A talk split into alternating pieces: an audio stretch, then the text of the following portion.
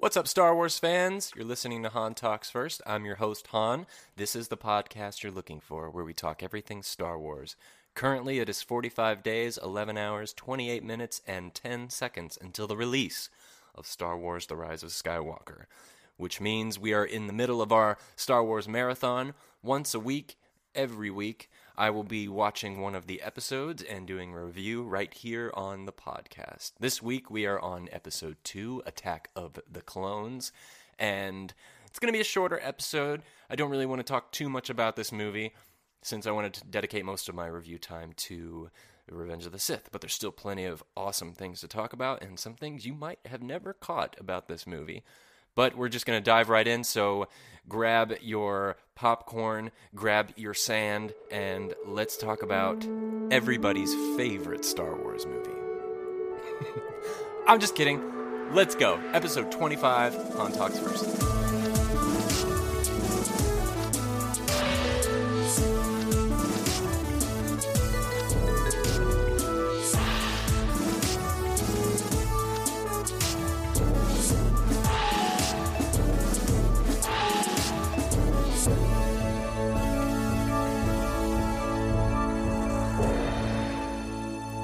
Okay, so I hope you're all having a good week. Um, I certainly am. I just watched. What was it? I just watched The Lighthouse in theaters. And if any of you are thinking about going to see it, I highly recommend making this decision that you do because it's a really good movie. I know it kind of. A lot of people don't like black and white films to begin with because it's, you know, old and people don't they want new but it's it's really it's really good. It it's it's not just uh advertised as kind of like a horror thriller but it, it's really more of like a fantasy drama with greek theater overtones and it's essentially a greek play but it's really good and um it's not straightforward i'll let you know but uh, it's still a really good movie and great acting performances and uh, I want to see it again. There, there's a lot to unpack in that movie. Um, something else I recently watched. Um, for those of you that know, I've talked about it before. I recently watched the excuse me, the Dark Crystal: Age of Resistance on Netflix. It's on season one. It's a prequel to an old movie from the '80s by the Jim Henson Company, and I had never seen the original Dark Crystal, so I wasn't really motivated to watch this uh, prequel on Netflix, but something about it, I was just like, you know, it looks it looks different. It looks it looks fresh and original, and I don't it looks very creative. I'll just I'll put it on and see if I like it. I was captivated the moment it started playing. It is beautiful. It has a great story. It's epic it's fantasy it's uh, it's it's everything you want it to be and if you're a Star Wars fan you're going to love it because it's very very similar. I mean it's called Age of Resistance but it, it's so good. So anyway this weekend I watched the original and it's uh, it's a little funny because the the TV show is only on its first season and it's a prequel to the events leading up to this movie. So there's a lot of space in between both of these titles that has yet to be filled. So when I watched the original, it was heavy spoilers. it's kind of like watching Revenge of the Sith, or I'm sorry, it's like watching Return of the Jedi right after you watched A New Hope and skipping The Empire Strikes Back. But it's still really good and it's so worth it. It's so beautiful, it's so original, and I'm gonna watch it again. I mean, I'm already I've already watched Age of Resistance twice, or at least parts of it the second time, but I was completely in the first time. It's one of it's my new favorite TV show, um, and it's coming from a guy that really doesn't like television that much. But so I highly recommend it. The only reason I know it's a Star Wars podcast, but the only reason I bring it up is because it's very similar to Star Wars in its fantasy adventure um, type of movie making and it, it's very hands on, similar to the original Star Wars. But today we're here to talk about Attack of the Sand. I'm sorry, clones. And first thoughts after my viewing. So, um, for those of you who haven't followed me on this journey, when I started last week with uh, the Phantom Menace, uh, before that, I took like a little fast period where I didn't consume anything Star Wars from the episode uh, of the saga. So I probably went a couple months. I think I decided back in April that I was going to take a break. So it's been a it's been a while since I've watched Star Wars, which is unlikely for me. But so I took a break and I started with the Phantom Menace, so I can kind of go in with like a fresh palette after seeing him for a long time, so I can give a better review and analysis of it. So my first reaction or thoughts after seeing Attack of the Clones for the you know billionth time, um, it's it's a lot better than I remember. It it's it's a beautiful uh, movie, color wise, and it it's very it's very powerful in its imagery, and I think that's the most important part of this movie is its imagery, and not so much the story and everything because essentially the story is about the this emperor who hires this Sith lord Count Dooku who hires this bounty hunter Jango Fett who hires this changer that I uh, don't know her name but the in the opening scene who tries to kill the senator Padme. So it's just it's like this just just ch- chain of command of one person trying to kill another. And but while that's a little confusing and uh, overkill it really shows how uh, emperor the chancellor or senator palpatine was manipulating the system and hiding behind closed doors to you know maneuver his way to power and do it without anyone knowing it was him so I think it's a good. it really represents how no one knew what the hell was going on, because he's going through all these people to get what he wants, and no one can find the big boss of it all, the final boss battle. so there is a lot about this movie that I really do enjoy. There's some parts of it that I don't enjoy, but some of the parts I do enjoy is that it's a detective film. Obi Wan Kenobi goes out to try and discover the um, who's in charge and who's trying to kill the senator, and ultimately who is behind the war in general. And on the other side, it's also a, a love tale about Anakin and Padme, and then finally, it is a a war film about the start of the Clone Wars. So I'm gonna start with talking about the opening sequence, the whole the whole like I don't know 15 minutes that it is. I really love the opening sequence of this movie, um, starting with the attempt on uh, Padme's life, and it was her decoy that was that got destroyed, and then the Anakin and Obi Wan are hired to watch after her, be her security, and then they find this changer who was hired by Jango Fett, and I don't know. The whole car chase scene was really cool. It it was one of my favorites as a kid, and I really loved. I, I know it's I know some everyone has a problem with listening to Anakin's lines, but for me, they're like memorable lines when um, and Obi Wan. Uh, Obi Wan's sass really comes out in this film, and then it just elevates into Revenge of the Sith, and he becomes the most sassy character in Star Wars, which is so great. But it's a really cool opening scene. It really sparks adventure, and you know when they go through the how many times have I told you not to go through power couplings? It's just I don't know. It's really fun. It's it's fun. That's the best way to describe it. It's a fun scene.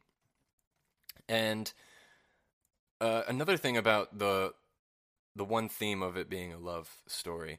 It's the reason why it's so uh, impactful in this film is because it's um, about two people that aren't supposed to be in love. It's the Romeo and Juliet of Star Wars. One is uh, forbade to love, and the other one is a senator who it's frowned upon if they uh, start a family or something like like that. But uh, I know the dialogue is iffy, but uh, the story itself is important, and having to hide that love just it it uh makes Anakin more upset, right? so let's just talk. I was, I'm, like I said, this is gonna be a shorter episode. I don't have a lot of time today, but I just want to talk about some of the most impactful things on me when viewing this movie. So, uh, first of all, excuse me, the Tusken Raiders. Let's talk about that. Uh, I said last week or two ago that um, I was really looking forward again to see Shmi Skywalker because I thought she was a really good character in the Phantom Menace, and she's back in this one. And that whole scene where Anakin finds her and is um, holding her and her death is one of my favorites of this scene. I think it's the most moving part of this movie. And the thing that sticks out the most to me, though, is the music. And I'm going to play a small excerpt of it here right now. So let's take a listen and then we'll talk about it.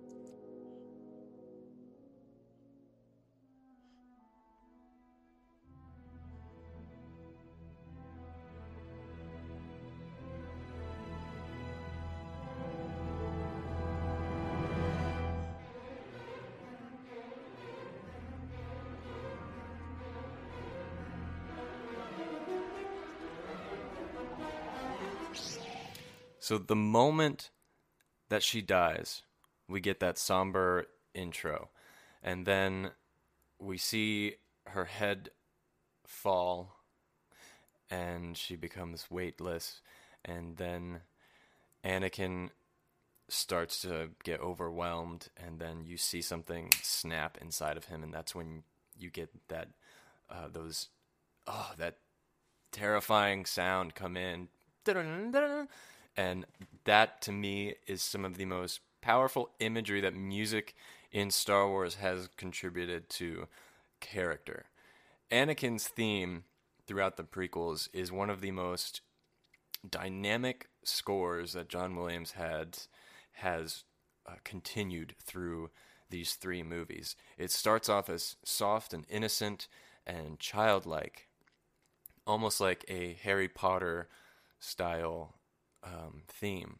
And then in to Attack of the Clones, it goes from that uh, soft song into a a confused temper tantrum of uh, musical archetype for this character, and we really see that transition here. And then from there, it switches, and it just grows and grows and becomes more chaotic, more obscure, uh, abstract, but it it shows here. This is the like the halfway point for Anakin's turn, and this is when he truly starts to turn to the dark side. And this is one of my favorite scenes in this movie because of that. The music is just so impactful, and it works perfectly here. You know, in Attack of the Clones, there is a lot less music than some of the other movies, but when it is involved, it's some of the best, and it it's it's shown it, it matches the images perfectly.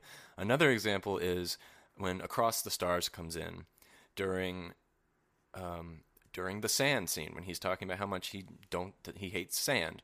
Um, the music there is actually un, it's beautiful. It's so perfect. It fits it fits the images. Don't think about the acting or the dialogue for a second. Okay, close that book in your mind. Just if when you go back and watch Attack of the Clones, watch that scene and just look at the imagery and then listen to the music with it, it it flows perfectly with the characters and where they're going in their story. It and then as soon as they kiss, the the music swells up and it crescendos and it gets higher and more powerful and beautiful. And then when Padme breaks away, it dies down again and it just becomes that somber again. Similar to this scene. You know, we have a lot of somber, beautiful, uh, sad tones that just build and build into something beautiful and then they get shut down and that shows a lot about Anakin Skywalker's arc throughout this movie. You know, he he's told from his discovering by Qui-Gon that he's the chosen one. He's meant to be something bigger than than than all of us. And that's a lot of pressure. And it, that pressure really shines through in episode 3, but we'll talk about more then.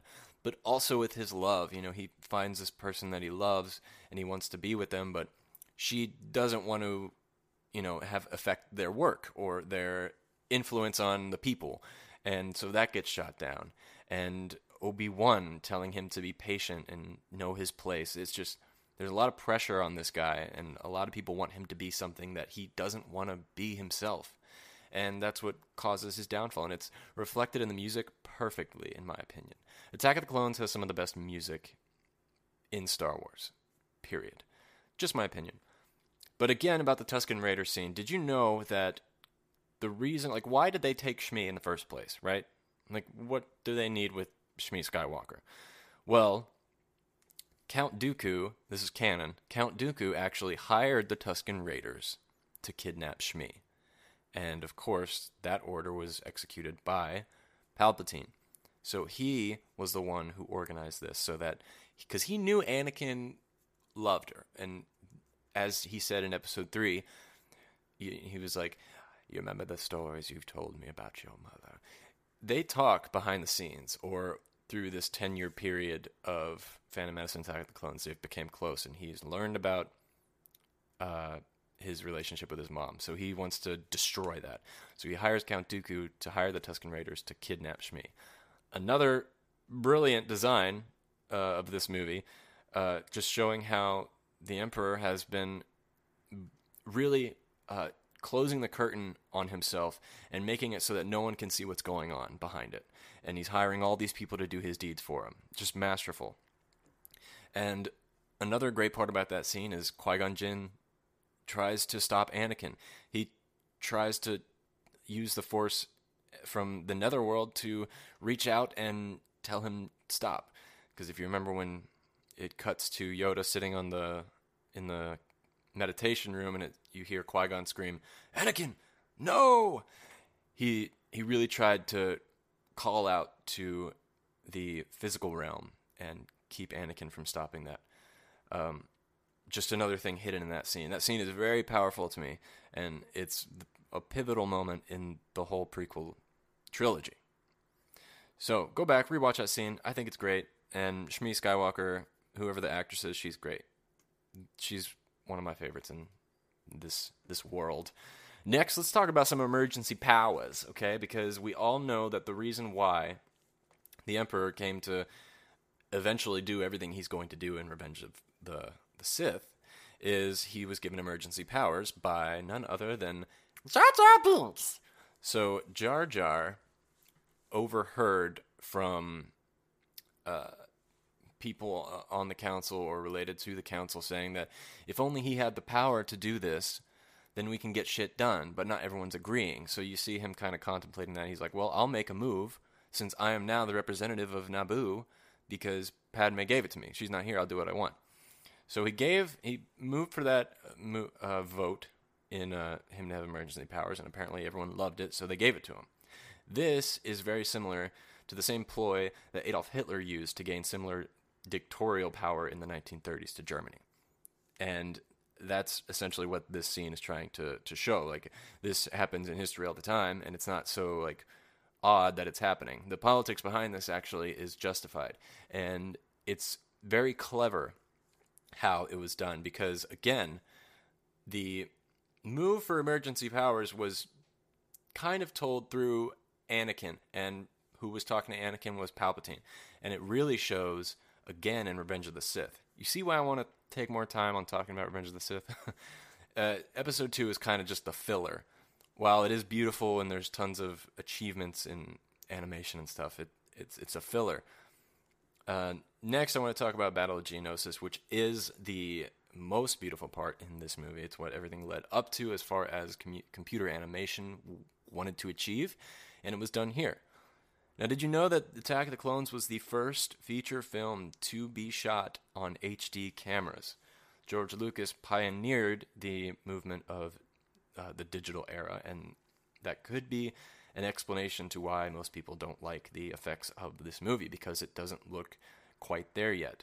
He wanted to do it with Phantom Menace, but when he reached out to Sony to create the cameras, they did not have enough time nor ability to or tools to create a HD camera that could do what film cameras done.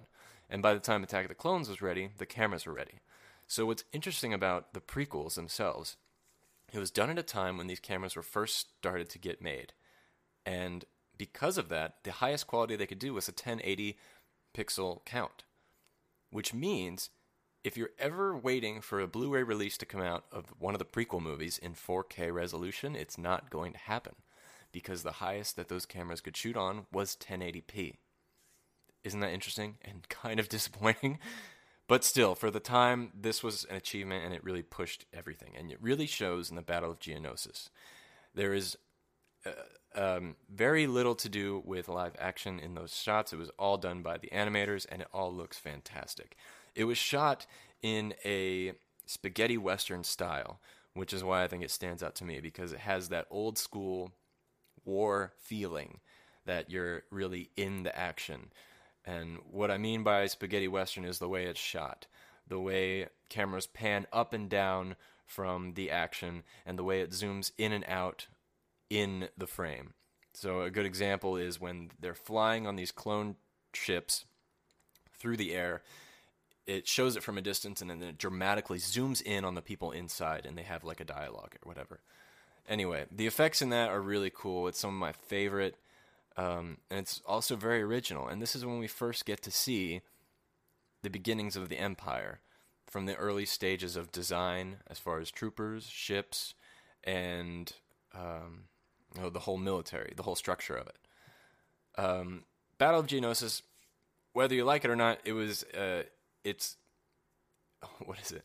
It's like our BC. Like the Battle of Geonosis is what people refer to as like the time before and the time after. It's a very monumental uh, point in the Star Wars history. Something interesting about the fight scene, it it's also visually, it's it's it's amazing the way it's shot and everything. Clone troopers always move from the right to the left side, and battle droids always move from the left to right side. One, this was done so that it could have consistency with the audience when they're upon viewing, so that they know, okay, who's bad, who's good, and they can keep track a little better in this giant uh, war scene. And the other part of it was uh, just to show the imagery of both sides coming together from each other, but mainly it was done so that they didn't get lost in this massive war. Just something interesting that I think is it shows from behind the scenes on that this film was taken care of by the animators. And if you watch the behind the scenes, you can go back and see that there was one woman who was in charge of all of the laser blasts, and she had to go in by hand and draw each one, every frame. And one guy was in charge of all the lightsabers, and he would do the same thing, but for the lightsabers. I just thought it was interesting. It really shows that it. If you've seen all the blaster shots in this, there's a lot, and it's it, it's amazing what they did in the the time that was put into these. The last couple things I want to say about this movie is um, something really cool that called back to The Empire Strikes Back was when Obi Wan is hunting down Jango Fett and his son. They fly through this asteroid field, remember, because Jango wanted to lose him, and he was like, "Oh, he'll never follow us through here. It's, he's crazy if he does." That's similar to how Han Solo tried to escape from Boba in Empire Strikes Back, going through the asteroid field. And when Obi Wan Kenobi turned off his power and landed on one of those asteroids, or meteors. Uh, that's when they lost him or thought they killed him, and they were able. He was able. They were able to escape, and he was able to follow them blindly. Boba learned from this because in The Empire Strikes Back, when Han did that trick, the Empire turned away, and but Boba Fett was still able to follow them because he knew what they were going to do. So I just thought that was a really cool tie-in, and it also shows Boba is, you know, I don't really like that kid, but it shows that the character is learning from all of his time with his father and studying to become the person he becomes in Empire Strikes Back, the bounty hunter of his caliber. Uh, one last cool thing about this movie, uh, I think, would have been cool is Count Dooku is actually supposed to be a female. You can see this in the behind the scenes as well. Some of the early George really wanted it to be a female Sith, the first introduction of that, and uh, I don't know what changed the mind. Maybe Christopher Lee just showed interest in being in the movie, and that's why they went with him anyway. But it was supposed to be a female, and the original designs ended up being used in the Clone Wars, and that turned into Asajj Ventress.